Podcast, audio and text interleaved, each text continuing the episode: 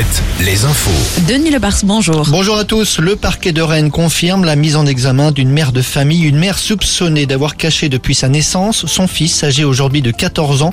Outre le fait de n'avoir pas été scolarisé, il n'a pas été déclaré ni vacciné. On, on l'apprend aujourd'hui, l'adolescent avait été hospitalisé aux urgences pédiatriques au cours de l'été 2022. Les médecins avaient alerté les autorités. L'enfant présentait un retard intellectuel et ne pesait que 25 kilos.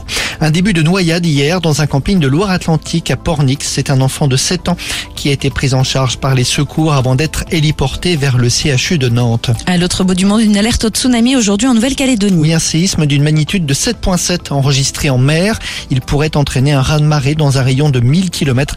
Le littoral de Nouvelle-Calédonie est en train d'être évacué.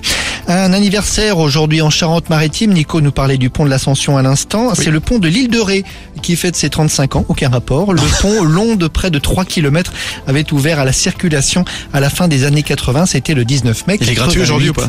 Oui. Non. Non. Bah non. Les, non, Moutier, oui, mais pas l'île de Ré. Les organisateurs du Technival organisé chaque année pendant le week-end de l'Ascension se sont posés dans le département de l'Indre, dans un village d'une centaine d'habitants. On estime à plus de 20 000 le nombre de personnes qui ont convergé depuis le- la nuit de mercredi à jeudi et ce n'est pas fini.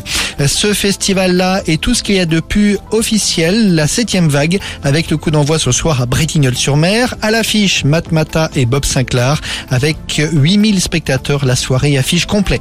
Une palme d'or d'honneur pour Harrison Ford à Cannes hier soir. Le cinquième opus de la saga Indiana Jones a été dévoilé et la critique est bonne. On a hâte de redécouvrir le Dr Jones sur nos grands écrans. Ce sera fin juin. Et puis en sport, grosse ambiance à l'aéroport de La Rochelle hier après-midi.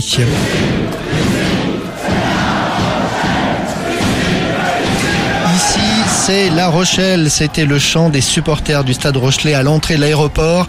Ils sont venus encourager une dernière fois les rugbymen qui, eux, ont décollé pour Dublin. Ils y disputeront demain leur troisième finale consécutive de Champions Cup.